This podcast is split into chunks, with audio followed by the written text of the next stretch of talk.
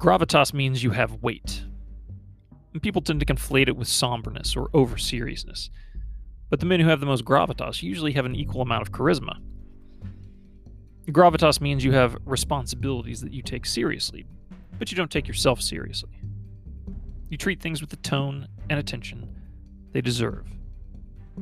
Modern society is constantly trying to tear down the gravitas of fatherhood. And most media portrayals present fathers as bumbling boys whose greatest contribution is the occasional dad joke.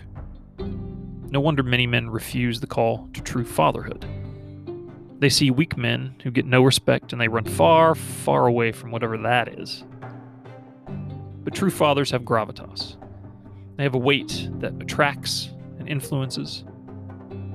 If you want to have influence on your children and on others around you, including young men who are looking for good models of fatherhood, then you need to cultivate and promote your own gravitas.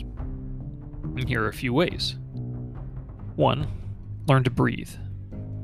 Be intentional with your breathing. Full breaths through the nose. Fill from your stomach, not your chest. Practice keeping your breathing smooth by hopping in a cold shower. That'll help teach you some control. Two, learn to speak.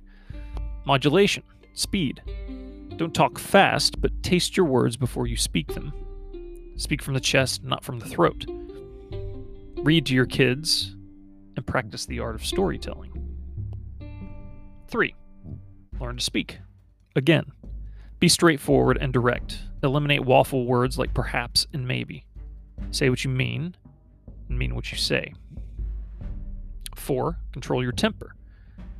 A man with gravitas is a slow burning fire. Slights and offenses burn up in orbit or bounce off harmlessly.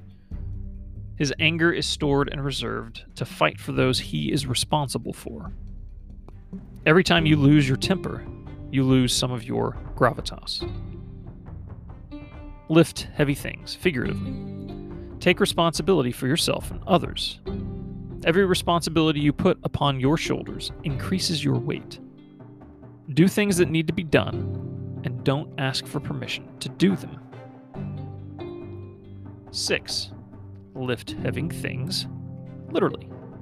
Become strong. Add some literal mass and weight to your shoulders. And finally, number 7. Take joy in the struggle. Don't complain. Don't whine.